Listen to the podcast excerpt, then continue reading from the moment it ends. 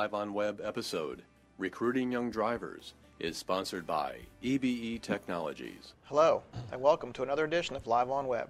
My name is Joe Howard. I'm the executive editor of Transport Topics, and I'll be your host for today's program, which focuses on recruiting young drivers to the trucking industry. Today's Live on Web is sponsored by EBE Technologies. Driver recruitment and retention is one of the most enduring issues confronting fleets.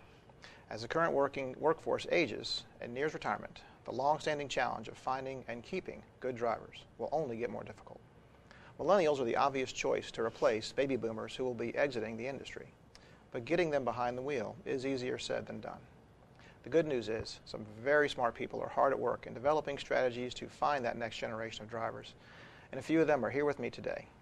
That'll start with Kevin Burch. He's the president of Dayton, Ohio-based Jet Express and chairman of American Trucking Associations. Next to him is Priscilla Peters, Vice President of Marketing and Training at Conversion Interactive, which specializes in driver recruitment and retention for the trucking industry, and with whom TT partnered last month on the Recruitment and Retention Conference in beautiful Nashville, Tennessee. Next to her is Steve Bryan. He is the president of driver safety information firm Vigillo, which was recently acquired by Samba Safety. Steve, congratulations on that deal. Thank you. And last but certainly not least is an example of the kind of person we'll be talking about during today's program, Rich Marich of FedEx Freight a professional truck driver and Rookie of the Year at last summer's National Truck Driving Championships. Congratulations. Thank you. Uh, as we talk with this great panel, we invite your participation. You can email your questions or comments to share at ttnews.com. If you're watching on the web, you can comment directly in the box at the top of this page. And if you're watching via Facebook Live, simply enter your question into the comment box. And with that, we'll get underway. Kevin, I'm going to start with you. Yours, good morning, good afternoon. Yours is the bo- uh, boots on the ground perspective on this matter. So I want to hear from you first. Tell us about Jet Express, your areas of specialty, routes you run, uh, and how that relates both to driver need, uh, re- recruitment and retention, and maybe how recruitment and retention has changed versus a generation ago. Well, uh, it's a pleasure to be here, number one. And uh, driver recruiting retention, whether it's uh, for the younger or the older, is very important. It's dear to all of us, and that's what makes, uh, you know, I've always said the drivers drive the companies. And uh-huh. This is a great uh, opportunity to tell our story, if you will. Uh, Jet Express is a truckload carrier, primarily for the automotive industry. Uh, we've got several hundred trucks that do daily dedicated closed loop round trip. Uh-huh. it's really it's really a model that we've had for a lot of years that a lot of other companies now are, are going after, and that's because of the dedicated runs. Because as, as we all know, drivers want to be home more. That's one of the first things that they, they look for, mm-hmm. and I'm uh-huh. sure that's what we're going to be talking about. But in, in saying that, our model hasn't changed all that much in the last 10 or 15 years. We've had that dedicated run type, and, and that's always been a good spot for us. Mm-hmm. And uh, and younger uh, professional women and, and men that are driving today on the highways and whatnot, we attract those people because so many of them still are out two or three days uh-huh. and they can't get accustomed to it. But from saying that, we've stayed focused. We haven't changed that at all. And, uh, you know, we take pride in the fact that, you know, there's 500,000 different trucking companies and we all operate in different ways. And we all have that niche, and our uh-huh. niche is dedication as uh-huh. far as dedicated runs. I said earlier, I think in the last 28 years, I've only had two drivers that said I'm home too much. so we know that's a, that's a uh-huh. situation. So that, that's what we do at our company. Okay. So Priscilla, when you hear Kevin talk about that, one of the things, you know, every trucking company is different. Everybody has their niche. Talk about how that affects, you know, recruitment. It's almost like every every situation is going to be a little different. How do you approach that? And what's really important is what Kevin talked about. That really basically how you tell your story and we, we call it showing up in the moments that count mm-hmm. because that's what's important and today and especially with younger drivers what's so important is showing up in the moments that count in the digital and social media world mm-hmm. and i know we're going to talk about that i'm sure that will come up a lot today yeah. Um, but that's really where it's changed you know um, over the years like he said their company hasn't changed the fact that they're you're dedicated you have you have kind of an edge over a lot of carriers actually because it's a, maybe a little bit easier for you to mm-hmm. recruit, mm-hmm. maybe. Um, but really, the process and how you reach the driver, that really has changed. Mm-hmm. If you look at how the media mix has evolved for targeting drivers, especially younger drivers, five years ago, even, the media mix looked a lot different than it does today. Mm-hmm. Today, a bulk of what, if you had a pie chart of a media mix for a carrier, the bulk of that would be social and digital media because that's Right. the way we're reaching them today. So it, it's all changed. I think it's and, and now it changes even faster um, than it did before. Okay. So, Rich, I want to talk to you quickly about how you know she talks about the media mix, but yours is a, is there wasn't really a media mix, and how you found uh, your way into uh, becoming a professional truck driver. Talk about your your journey to becoming a truck driver. Yeah, um, actually, it's kind of a funny story. Um, I was attending college at Western State in Gunnison, Colorado, and was going to transfer up to Denver for my second year. And I was looking for a, a job, um, a summer job, and uh, I was playing Xbox Live with uh, an old high school friend, and was kind of telling him my situation. He informed me that um, that he was he just got a position at FedEx Freight working the dock overnight, and uh, immediately um, that attracted me to the position because or to work on the dock because it allowed me to not only go to school at the same time, um, but the pay that FedEx was um, starting um, dock workers out at was about twice as much as I had made previously. So um, it's just interesting how social media comes in different forms. Um, but yeah, I, I definitely think it plays a role in, in, in recruiting for sure. Now, these are anecdotal examples, Steve, but you're the guy who knows the data, the data on millennials and the data on what's going on out there. Well, that's, I think that's why I was invited here today, Joe, because I don't, I don't hire drivers. I'm not a marketing expert. I'm certainly not a professional truck driver. So, you know, to the extent that Vigillo can, can bring some uh, insight, it will be, you know, trying to bring some data. So, um, you know, I, uh, I actually did a little research in, in advance of the meeting here, and there's a organization actually based here in Washington, D.C. called Pew Research, and so I use them largely to pull some of these numbers. So I'll share some of these with you that I think will help help us as the discussion unfolds here today to to refer back to to understand what the data tells us about this this pretty amazing millennial uh, generation. So, kind of just you know, if you if you go back, I'll go back hundred years. I promise we'll be very brief. But you know, if you kind of go back through the history of, of the way we have categorized generations, you know, you go back to what we call the greatest generation. So that was people born prior to 1928. They were followed by what's called the silent generation, 1928 to about 1945. And then that gave rise to, to us, Kevin and I for sure, you know, the baby boomers, uh, you know, kind of 46 to 64, 1964. A little short, small generation, and they're the Gen Xers from 65 to about 80, and then our millennials, uh, which is currently still a running clock, from kind of 81 through kind of today. So it's interesting when you when we create these generational categories, it's often done in hindsight. So what may be happening under our very you know noses today is a new generation is coming post millennial, but we don't know that until we look back. So you know, kind of think of you know pretty much anybody born since 1981 as being in the millennial category for now, with the uh, with with a placeholder that we may go back and draw a line and start calling it something new that we don't know yet. So. But if we, if we kind of in that context, if we look at the millennials, I've got some interesting numbers that I think might, might help us uh, through the day here. So there's currently now over 77 million millennials in the United States. That now has become the largest generation. That has now surpassed the baby boomers, so that is the largest segment of our U.S. population. Uh, in 2015, they passed the 50% mark of the workforce. So the millennials now make up the majority of the workforce. And again, I'm talking larger than just trucking, but you know, if you kind of, we'll, we'll look at this broadly and then narrow it back down to trucking. Um, it is expected that by 2030 they will be 75% of the workforce, and then of course growing on beyond that. So a force to be reckoned with for sure. Um, few interesting things. Highly educated. 33% of millennials have a four-year college degree. That's the most highly college educated generation that has ever existed, ever in history. So highly educated, um, very diverse. Uh, 43% non-white. 25% of them speak a language other than English at home. So multilingual, culturally diverse, um, very interesting. Far and away the most diverse generation we've ever seen in the United States. Um, technology. We just, you know, we heard about connecting through a through an Xbox game. So, you know, I mean, these guys are crazy. They're doing stuff that Right. you know that we don't even imagine. 85% smartphone uh, ownership in the millennial group, and they touch them 45 times a day. So So 45 interactions with their smartphones a day. 97% of the millennials report that they look to their friend network for product decisions. That's incredibly powerful, and Priscilla knows all about that. But um, interesting, highly single.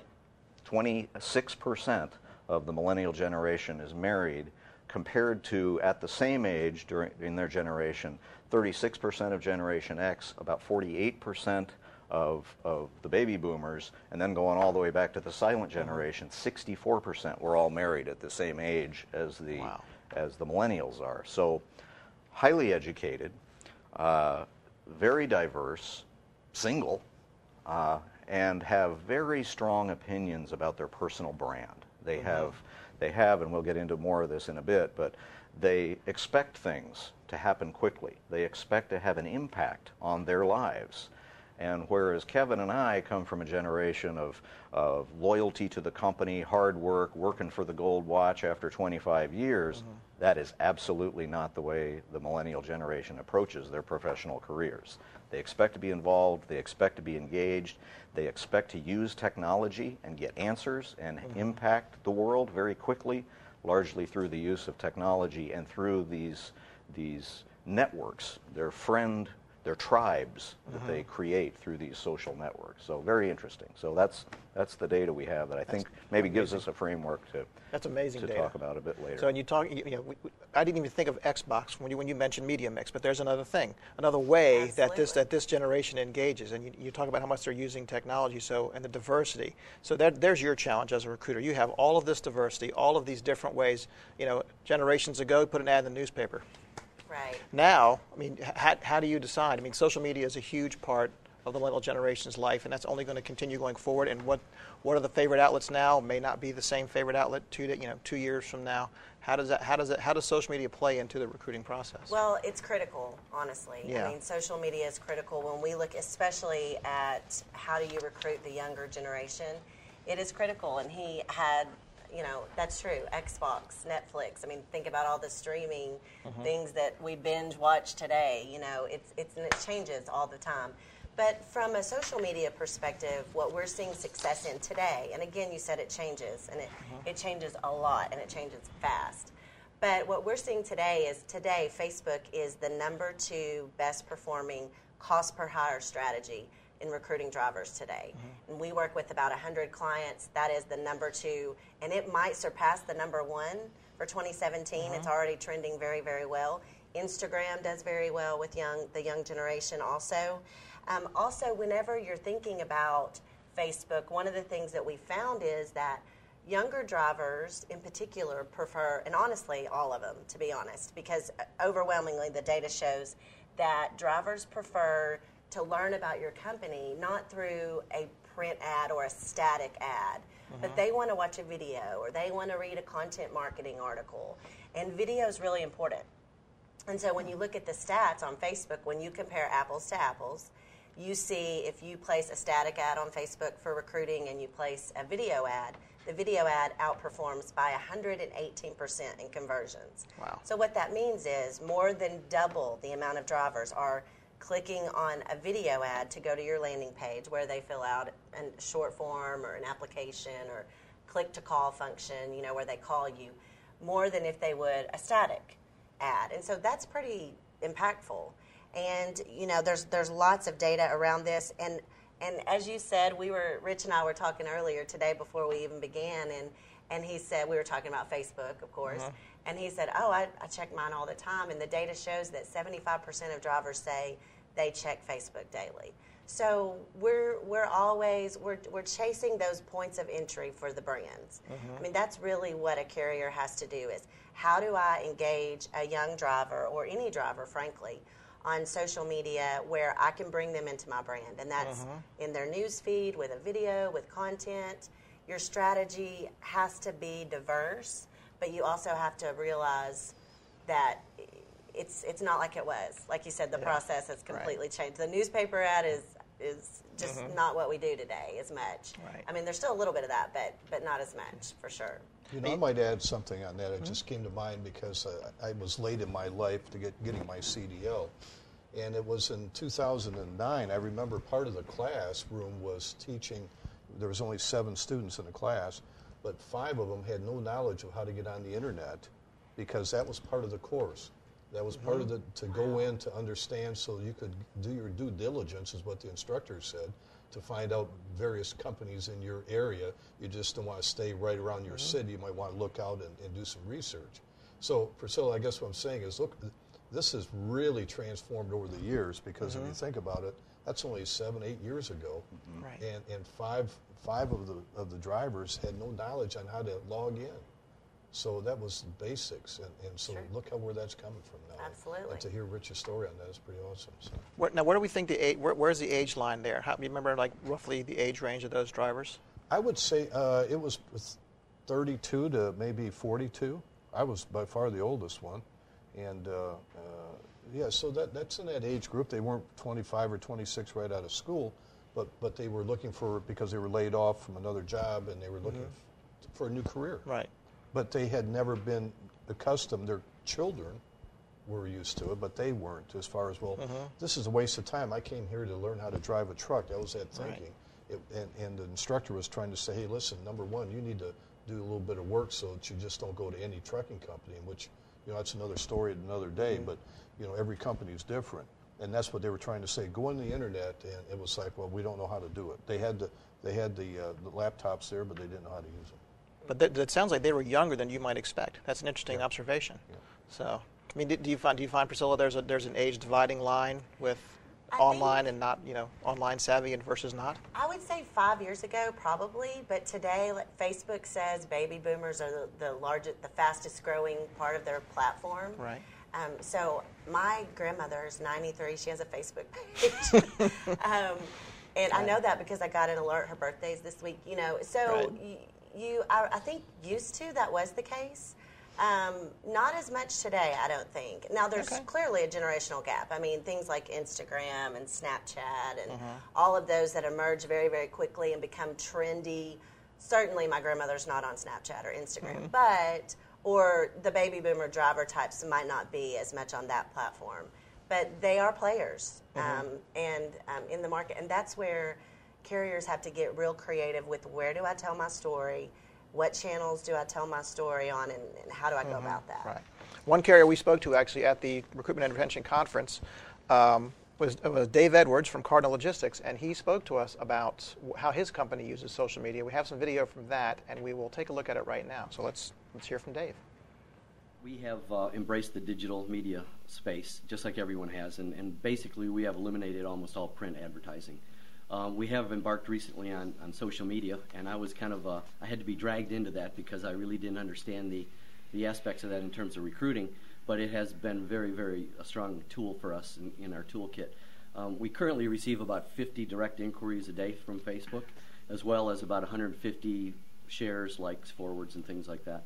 So the other thing about it is, you know, we are a support organization, recruiting and retention for the field operators, and we're starting to get some very, very good positive comments from our field operators.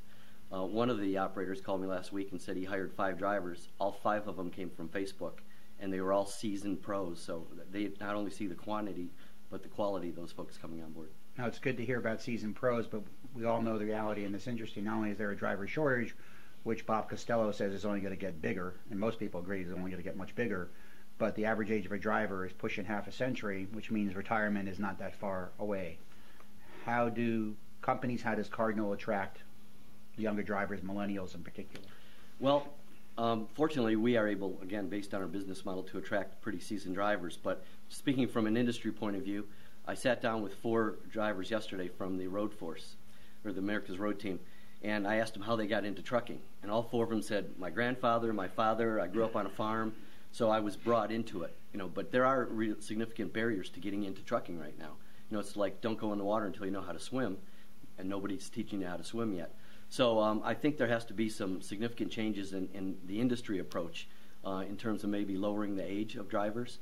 Um, you know, 18-year-olds can go overseas and fight and you know do logistics and transportation overseas. There's no reason why, with a good training program, they can't do that here as well. They can also drive from San Francisco to Los Angeles, but they can't drive from Charlotte into South Carolina. The industry is our worst enemy in some respects because you know that. But based on that example right there, we should be able to make some changes to accommodate that.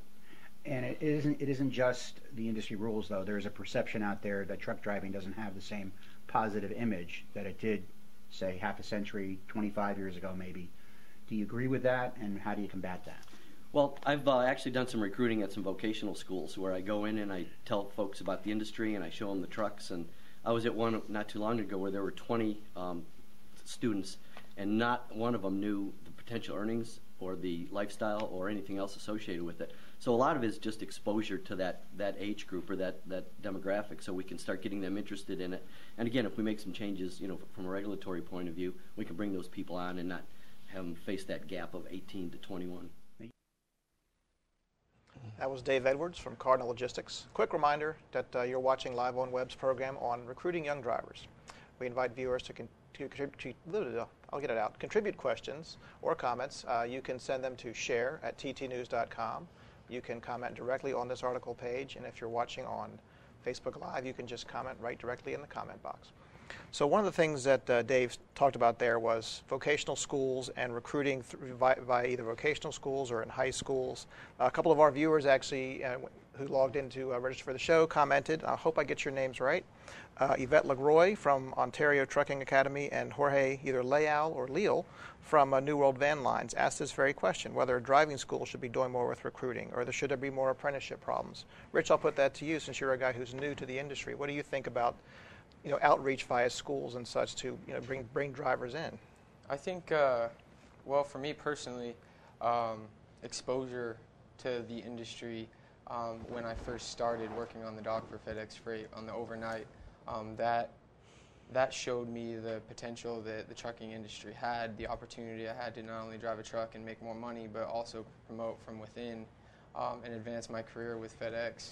Um, that was something that was very attractive to me, but I didn't know about until I started working on the dock and I saw the freight volumes that uh, we handled in mm-hmm. uh, the Denver terminal and the different types of uh, products, you know, that we were delivering and picking up every day. So um, once I was exposed to that, I, I, th- I, think I think it would definitely help um, help show you know my generation this industry is, is huge and our economy relies heavily on the mm-hmm. success of it and the operation of uh, delivering and picking up freight. So um, just yeah, getting that exposure and by however means necessary. Right.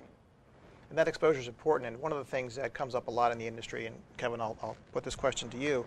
You know, the mm-hmm. FMCSA a limitation on uh, interstate travel for 18 to 21 year old drivers. It's it's an area where we would love to see more drivers coming in, but a driver can drive intrastate if he's 19 years old, so he can go all the way across Texas. But he can't go from here in Arlington, Virginia, you know, across the river into Maryland. So, you know, what are your thoughts on, on, on that law? You know, if there's a hot button on, on today's discussion, it's what you just said, because this is something that I've been talking about for probably 10 years. And the fact that we knew that there was going to be a driver shortage, uh, it didn't just happen overnight. This has been building up. And what's frustrating is with the uh, demographics, if you will, that you just said, I do the same thing. Dayton, Ohio is roughly 50 miles north of the Kentucky border.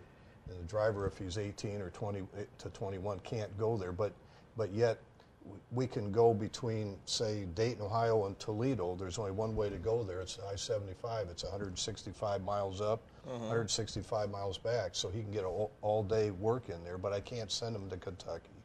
Dayton to Richmond, Indiana is 30 miles. I can't send him over to or, or her to over to Indiana. So it's been a mm-hmm. problem that we need to address. Right. And every state in the union has younger drivers. And you know, I, I understand the fact that we don't want 18-year-olds that are going to be uh, behind an 80,000 pound unit going out to California. We're not saying that. We've always said, and, and we're getting closer to it, a graduated system where they can drive during the day with a mentorship type situation and get them started. But we already have a record. I wish that we would get the states to uh, relinquish some of that information. We've got the driving records of, of many of those uh, students, if you will, that are younger drivers. And if you if you talk about the time frame and the difference in the generations, many of those drivers were came from uh, farms, if you will, or their dad or their grandfather, and so now we get the younger generation, and where they may be not living on a farm or didn't have anything in there. So we've we've voided some of that out, and, and You know, I guess what I'm saying is with all the new regulations that we have coming on board, we've got a perfect storm. We've got uh, an aging workforce. You know, statistics show that the average worker, if you will, is 42 years old. The average uh, truck driver, male or female, is 50. So we already got eight years that are already, you know, behind the gun, if you will. So if you finish my perfect storm, you've got an aging workforce. We've got kind of, we've done a, not a bad job, but pathetically poor job getting the younger generation involved in our industry. And then you, you bring a spike in the economy, if you will, and you've got a driver shortage, a Mm-hmm. critical one. Now we have new regulations such as electronic logging devices. We also know for the fact that we're going to need more drivers to handle the same amount of freight. So when you put all that in the box and you shake it up, uh, we need to get the younger drivers sooner or later. Hopefully, before I retire, we're going to be able to say that a 19-year-old or a 20 that's gone through a progressive program can cross the state line. It reminds me of I don't want to say go back to the Civil War, but it's, it reminds me of these boundaries that you better not go over the state line because you're going to be in trouble. If you're a professional truck driver, you go through the mandated uh, rules and regulations of the DOT to get your CDL. You should be able to cross those uh, those borders. So as we get closer to that, I, I hope that that's going to that's going to happen, and and we need unity on that to get everybody to talk through, because we certainly we are safer today than we've been in many years, and we certainly don't want to change that record by putting younger drivers that are inex- inexperienced. But there's a training process because I know I originally came from Detroit, Michigan. It's a large inner city area. Uh, and I know I did a study about 10 so years ago that 30 some percent were unemployed that were 24 or, or younger. All right, so why can't we put these folks to work, if you will, uh-huh. give them the opportunity to pay taxes, to move America's goods? So I'm all for it. It's just got to be properly done. And I, every day, if, if I can talk about it, I do. Mm-hmm. And if, if change ever comes, of course, it'll probably be based on data. So mm. I'm throwing that one to you, Yeah. Steve. So I Yeah. mean, speaking broadly, you know, we're going to the, the proof has to be in the pudding, I suppose. So Sure, sure. So, I, you know, I, I agree with Kevin on the, the data, the, the data we need from the states. So, you know, I have, you know, I, I like to connect the dots here to, to our soldiers. You know, we, we are willing to deploy troops into war at 18. I have some personal experience. My oldest son, who's about to turn 32, solidly a millennial, uh, joined the Army at 17 and went to boot camp, went to jump school, and was deployed to the Middle East while he was still 17 unable to enter the war. On his 18th birthday, he crossed into Iraq and joined his company. So I have some personal experience and some personal knowledge of the, the skill and the integrity and, and what is available in our young people. And mm-hmm. so I think, you know, Vigillo lives in a world of the safety regulations, so we understand those pretty well. We know the FMCSA understands them pretty well, but I wouldn't, I don't want to beat up our friends at the agency, but there are, mm-hmm. there's more than one place in the regulations where lines get drawn arbitrarily. So I think it would be a really good uh, initiative, whether it's done by private companies or the industry or the government, to open up some of that state data. And let's look at the driving history of some of these young drivers. I, I, we all agree we don't want to put young, inexperienced drivers behind the wheel of a large over the road truck. Mm-hmm. That's not the way anybody wants to start this, but you know there is opportunity, I think, to bring these younger people into this amazing industry and start mm-hmm. these amazing careers. And the data's there. We just need to start looking at it. So that's my that's my uh, shout out to the FMCSA. Let's work on this. All right.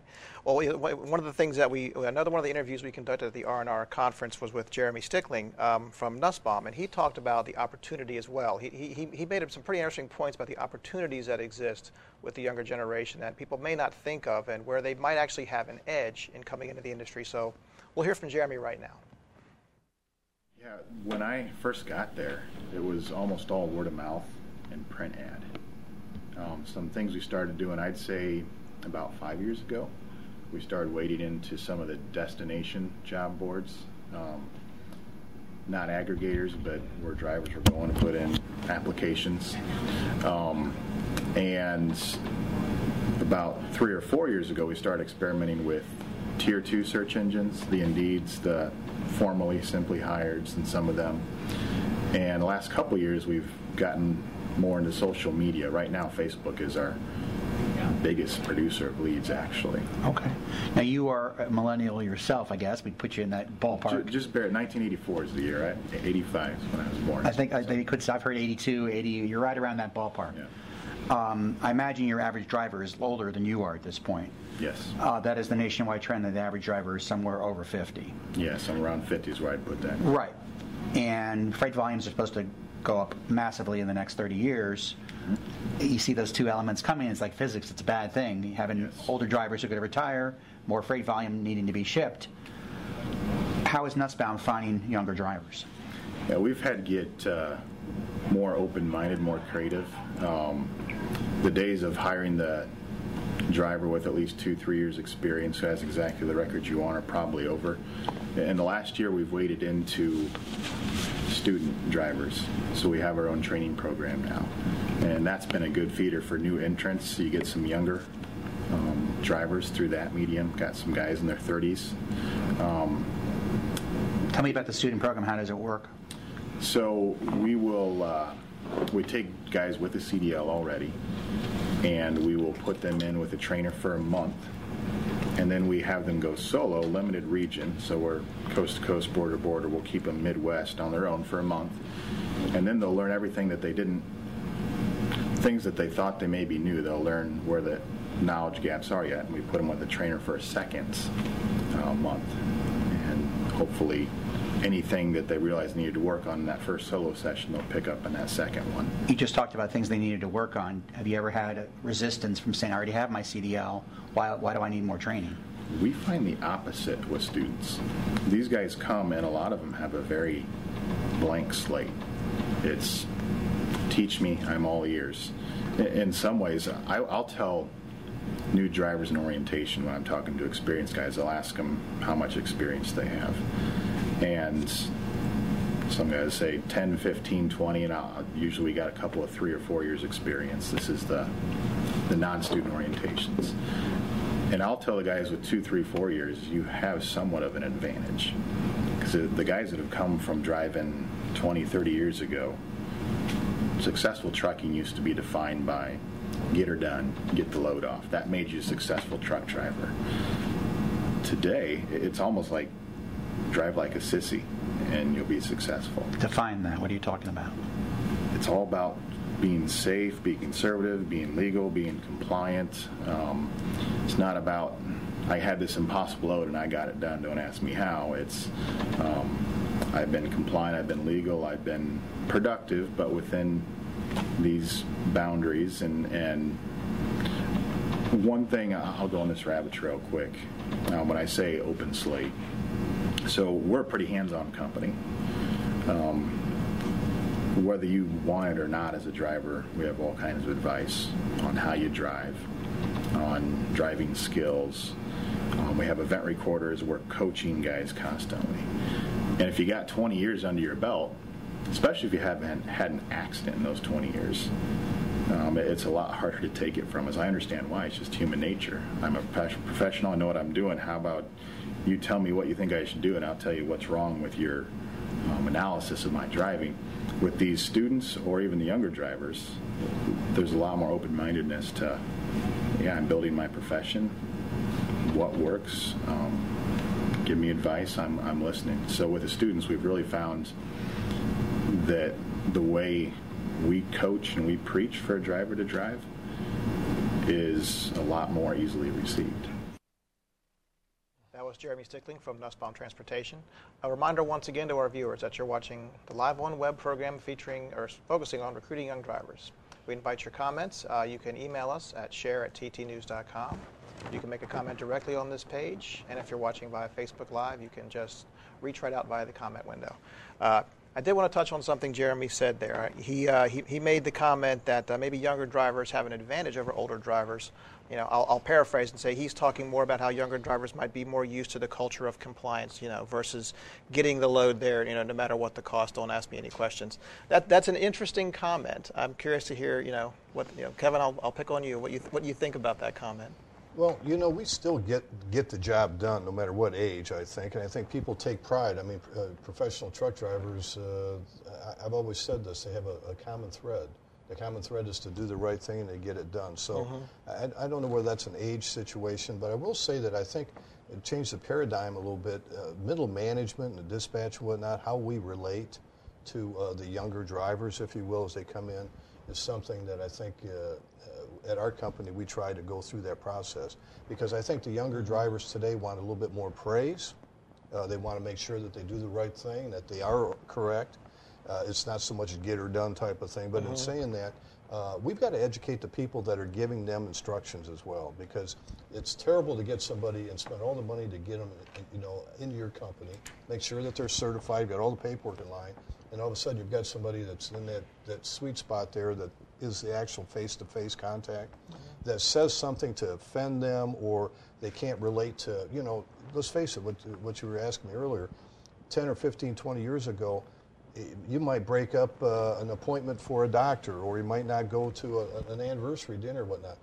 That's a little bit different now. The culture is a little changed, and you've got to Mm-hmm. work a little bit. So those little things that years ago, probably to a lot of the dispatch or supervisors, would Mm-hmm. uh, say absolutely not. You didn't give us two week notice. You've got to be flexible. I don't know whether Mm-hmm. you run into that with some of your clients, but that's that's the way that, that, Right. that you've got to react to it. What do you think about that, Priscilla? Absolutely. Yeah, the work life balance is huge for this generation.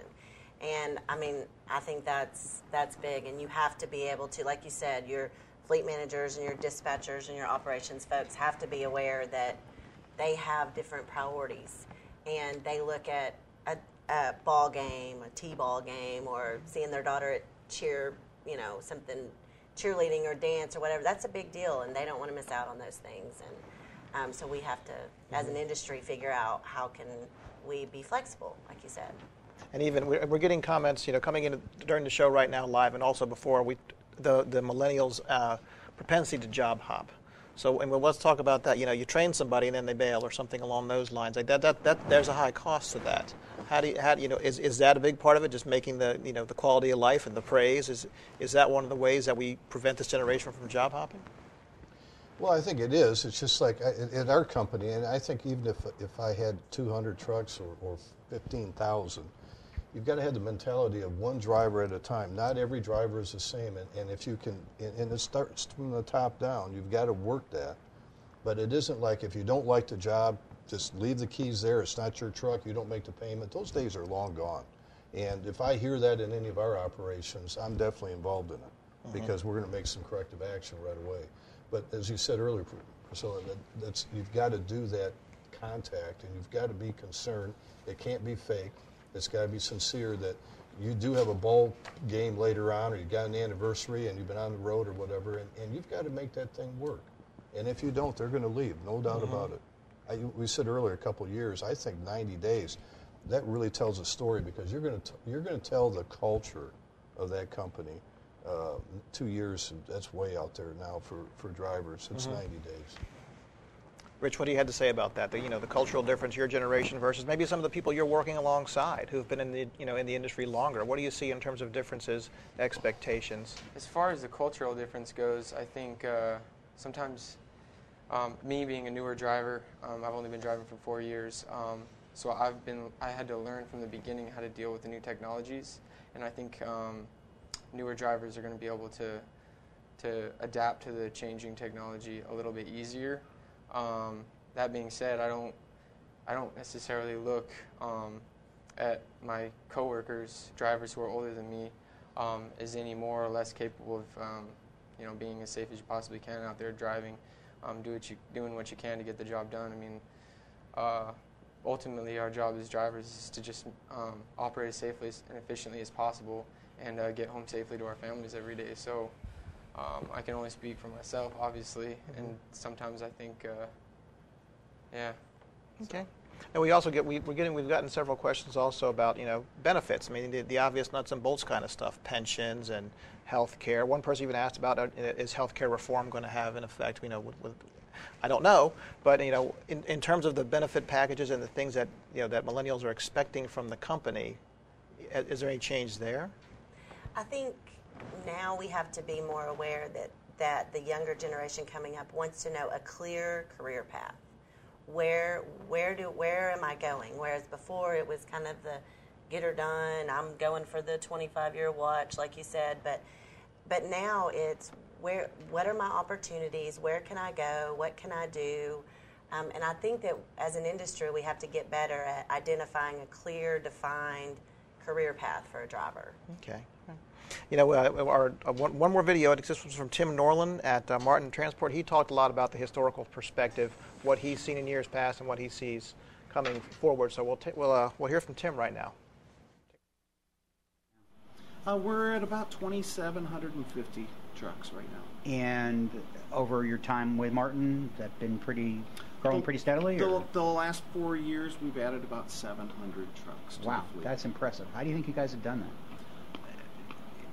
listening to what the drivers want and, and responding and, and creating the jobs that they're looking for. Um, today's drivers are looking for more frequent home time. They're looking for more consistent earnings, and uh, we've been able to deliver on those fronts.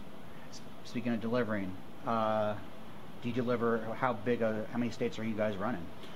Martin's a nationwide carrier. That's what I thought. Um, we've got multiple facets within our company uh, traditional long haul over the road, um, multiple regional fleets running certain geographic areas of the country, and uh, we've really expanded into the dedicated um, realm.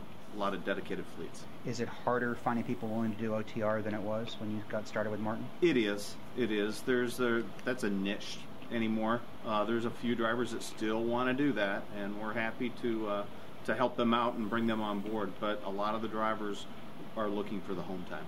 So, is there going to be an increasing tension then, Tim, between your customers who need you to do OTR and people who don't want to drive OTR? How are you going to fill those seats? Well, that's where intermodal comes into play. Uh, intermodal's helped uh, alleviate some of the pressure there by by uh, having drivers pick up the loads, take them to the railheads. They get uh, taken on the train to destination where another local driver picks them up and delivers them. Now we've kind of got the best of both worlds going on. Um, I assume your workforce is like most companies that they're of a certain age. They're not all 30 year old kids. Right, and they're getting older. And they're getting older. So uh, today's millennials, we've already heard this at the conference today. They were told as a, a young people, here's your trophy just for participating. Uh, they seem to be portrayed as being more choosy. They need a lot of home time. And you did discuss the intermodal piece of it, but in basically, forget that for the moment. How do you are their needs different? Is it harder to find them? Is it harder to keep them than somebody more our age? They are uh, they're they're more focused on the home time and consistent earnings versus uh, the long haul drivers that were all about the miles and the rate per mile. So uh, you know, and the dedicated has helped us focus on those younger drivers and attract the younger drivers because those jobs tend to provide more frequent home time. Now, in a recession, which we have not been out of too long, you probably have people desperate for jobs.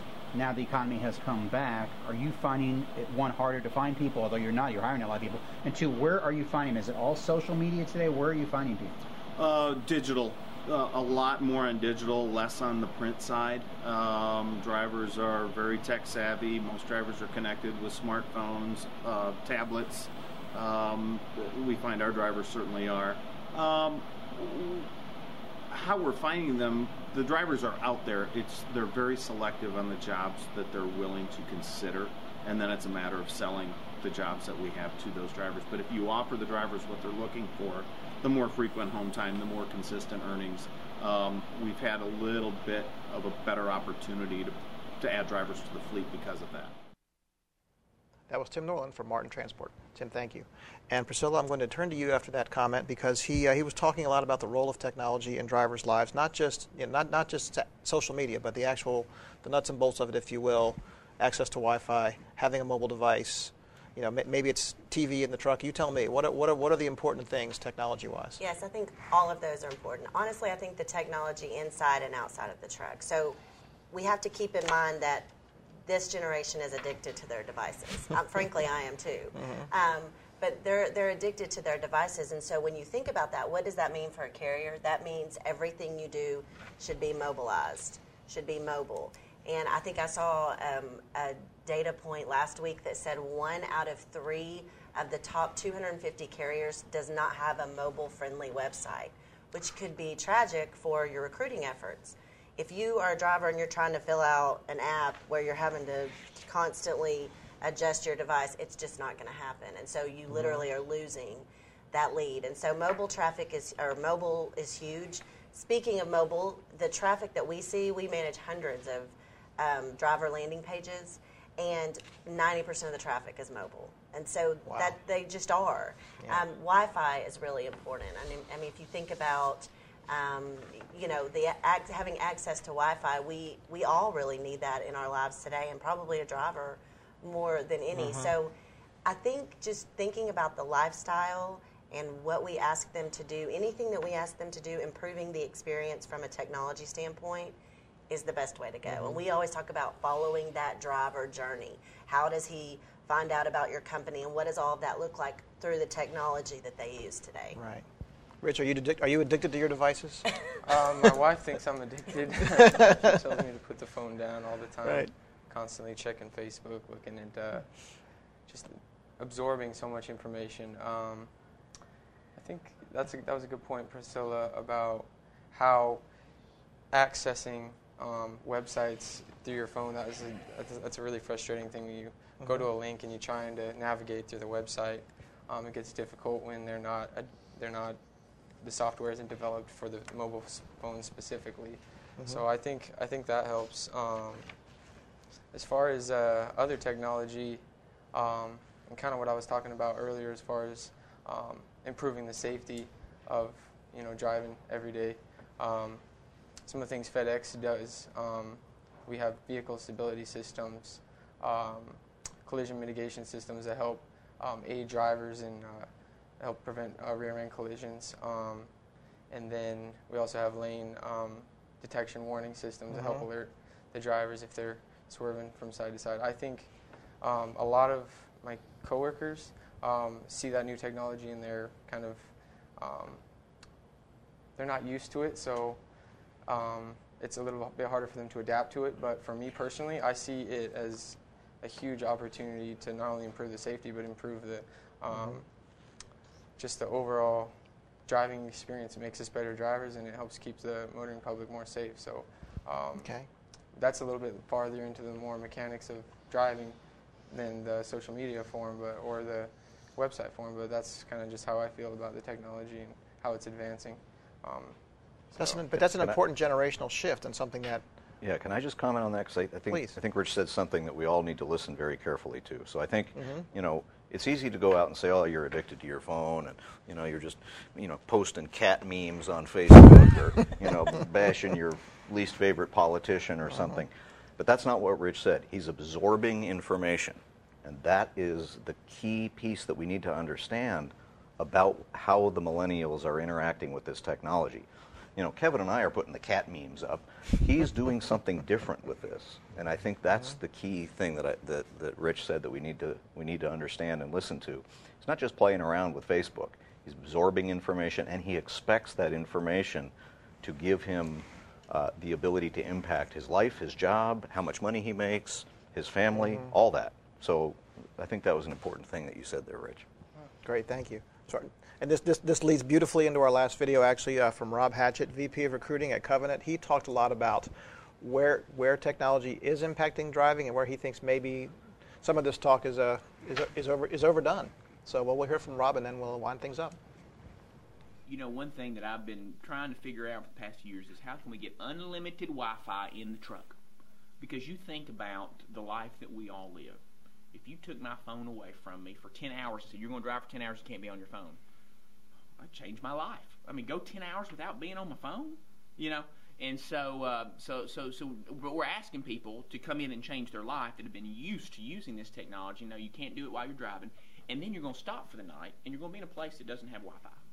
And so your data's going to be eaten up really, really quick. So what are you going to do the rest of the month when your data's gone? You're going to have to pay a huge bill. And you, now you'll get to the truck stop and you'll have some Wi-Fi. But it, we live a life to where if you don't have an unlimited package or you don't have a signal, your life has changed. Because then you can't FaceTime, you can't Snapchat, and you can't Facebook. And that's the life that, that many of us know. And so if you asked me, hey, we're going to pay you better, but you're going to have to give up that stuff, I, n- no, no, thank you. I, I'm, I'm not addicted. It's just it's just part of life. Technology is part of life, and that's what we're asking them to do. So the TVs are good. You know, Sirius is fantastic. It's it's connecting them, but really it's that Wi-Fi that allows them to truly connect, to truly see their family. We got to make sure that is there, and that's what I'm scratching my head on, going, I, I don't know that we've figured that out yet, and we can't keep asking people to change their life. And the flip side is things that may change this industry's life, autonomous. We're hearing about autonomous, autonomous, autonomous. We had the Otto beer run. We know some of the other things are going on with platooning and whatever else. Are you finding that these students you hire know about any of this stuff, and is it an attraction for them? They think it's really cool. Are they going, oh my, this is horse and buggy land. They're not going to need truck drivers by the time I'm Rob's age. Well, I don't know that I'm the person to ask that question to because I, I'm, I'm more of a uh, a naysayer and going, uh, that don't bother me one bit, you know. Uh, and you hear about drones taking all our packages everywhere, and I'm sitting here going, I mean, maybe we figure some stuff out. And hey, I may be proven completely wrong. You may show this video in five years, going, listen, this guy, he didn't know what he was talking about. But um, you know, you could throw neat, cool stuff to where what of it is just okay. We can do a little bit of it, but what of it truly catches on and changes life? I, hey, we're, we're, we're truckers. We're running freight and if that happens, great, but we're not thinking about it much. And so everybody reads it and what's going to happen. And so, but uh, personally, we're still so far off. And, uh, and I'm also interested what the insurance companies have to say about autonomous trucks, and, and, and that's something that uh, that they play a big factor in this industry. So, uh, so, but uh, I don't lose any sleep on as, as, as overseeing you know 5,000 hires a year. I'm not I'm not thinking about that much at all. Thanks, Rob. So Rob touched on something there that we've touched on throughout this program, but driver turnover, keeping them around. Uh, you know, he ma- he made the point kind of broadly in the context of you know autonomous, I suppose, that I'm recruiting 5,000 drivers a year. He's not too terribly worried about you know an automated truck or self-driving trucks coming in and upending his life. But um, he, in talking about turnover, how do you keep them happy, and how much are we worried about you know technology coming in and taking their jobs away? Well, you know, I'll, I'll, take a stab at that. That's kind of a twofold uh, question, if you will, because driver turnover, it, you know, within the last 10 years, the truckload side has been as high as 130 percent. Mm-hmm. Uh, today's record, uh, I think it was a, a month or so, ATA re- reported back, I think it was 89, which was a little bit of an improvement, if you will. But LTL is, is single digits. It's been single digits for a long time. So those, those are some numbers that you have to kind of play with because, as I mentioned at the beginning of the program, 500,000 trucking companies, and they all operate a little bit different, different sizes. They have different turnover rates and whatnot. Mm-hmm. But I think there was an injustice on the autonomous truck issue on the beer. Everybody knows about the beer run. Uh, nobody wants to pull up next to a truck and not see anybody in the cab. Mm-hmm. I mean, that's just it's ludicrous. I mean, that, that's that's scary for me to see. And so I think it pushed everything back a little bit because everybody's got a little bit of fear factor in that mm-hmm. now. And that's why everybody says, well, Kevin, they've got automatic pilot, you know, pilots go they can go anywhere they want and it's on automatic. They can land a plane really without a pilot in there. That's not necessarily true in the fact that that pilot isn't back on row 23C where I'm sitting. He's, uh, he's up there in the cockpit. Mm-hmm. So that, right. that, there was a little bit of disparity in there that really kind of put us behind on the autonomous truck. I think just like anything else, we can't keep our head in, in the sand, if you will. We got to be available to talk about it. I know Steve's got some thoughts on that right. too. Yeah, because I do. Go right ahead. Um, so, yeah, so the autonomous truck. So there's a lot of discussion, a lot of different opinions about uh, the the spectrum, the time spectrum. When will this happen? Is it going to mm-hmm. happen soon? Is it going to happen years or decades from now? So I think I, my own personal opinion is it's already happened. Um, we've seen it, right? We all last October saw the load of beer get delivered mm-hmm. from I think it was Fort Collins, Colorado, right in your home state, Rich, Springs, down to Colorado Springs, about 135 miles. We've all seen the imagery, right? We've seen the pictures from inside the truck where that driver was back in the sleeper berth and that truck was driving itself. And it got there. I think it had an escort of about 28 cops, but uh, you know it got there safely. So it's already happened. Now the question is, how fast does the adoption cycle take? So here, here would be my, uh, you know, my parting comment here is for all of us maybe to just open our minds a little bit and think beyond that imagery, because that's not what I think is going to happen. It's not that we're going to move the drivers to sit in the sleeper berth and these trucks are going to drive themselves around and we don't need the driver anymore. And again, you mentioned the airlines. Great analogy. Look at, there's still a pilot, there's still a co pilot, there's usually a flight engineer. There's still three people in that cockpit, and those things are robots. They are incredibly autonomous, an, an airliner. But they still are there. But look at the jobs. Their jobs changed. while they are in that cockpit with the airliner operating without their assistance, they're doing other things. They're checking the weather. They're looking at whether the gate's going to be open on arrival. They're thinking through the comfort of the passengers. They're thinking through a broader job than just Mm-hmm. operating the airplane. And that's where I'd like to have us think about where truck driving may go. Let's break the mold. Somebody's going to do it. It's probably going to be Rich. He's going to go back. It's somebody from his generation is going to look at this and go, no, this is not the way to do this. That's what they do, right? They're going to find a better way. So you know, there's a lot of people working on the autonomous truck, and that's fine. I think maybe there's a, out over the horizon a completely different way to look at the job that will be hugely attractive to the millennials and hugely uh, important to the trucking industry. Will be more efficient and be more profitable and be safer when we think beyond just moving a driver into the sleeper berth and letting the truck drive by itself. It's a much bigger picture than that, in my Great point. Opinion. Great point. And Rich, you know, along what he's saying, you talked about you know the comfort level with the with the with the safety system. So you know, do you, do you kind of agree with Steve that that you know be your generation or you who might have a have a have a comfort level with something like that going forward? Well, for newer drivers, like I said before, it's easier for me to jump into the truck with this new technology and learn the new technology and learn how to adapt with the, the job itself. Um, yeah, I think that definitely that definitely might interest some people. I know a lot of people that I tell my, my peers and everything that I tell I drive a truck every day in the city and I do pickup and pickup and deliveries. Um, they say, "Oh, how do you do that?" It's like, well, you just kind of learn how to do it. Um, you just got to be motivated. You got to try and stay s- as safe as you possibly can. Um, but yeah, as far as the, the technology goes, I don't think that's ever been something that I really thought about deeply, um, impacting my you know ability to uh, continue my career working for FedEx at least. So Mhm. I'm not that concerned. Okay.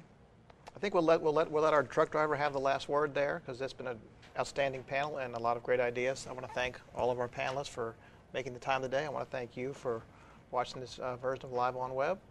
Um, all of us at Transport Topics appreciate the input from all of you who commented, either before you uh, you signed up or after. Uh, specifically, I'll name them. Thank you to Kevin Burch from Jet Express, Priscilla Peters of Conversion Interactive, Steve Bryan from Vigillo, and Rich Marich of FedEx Freight. Special thanks also to EBE Technologies for sponsoring today's fantastic show. If you missed any part of this show or would like to watch the whole thing again, a replay will be posted later today at our website, ttnews.com, and also at liveonweb.ttnews.com. The next Live on Web program, mark your calendars, April 5th, when we will take a look at the release of Transport Topics list of the top 50 logistics companies for 2017 and take a hard look at the future of freight brokerage. Until then, I'm Joe Howard of Transport Topics, and we appreciate your time. Thanks for watching.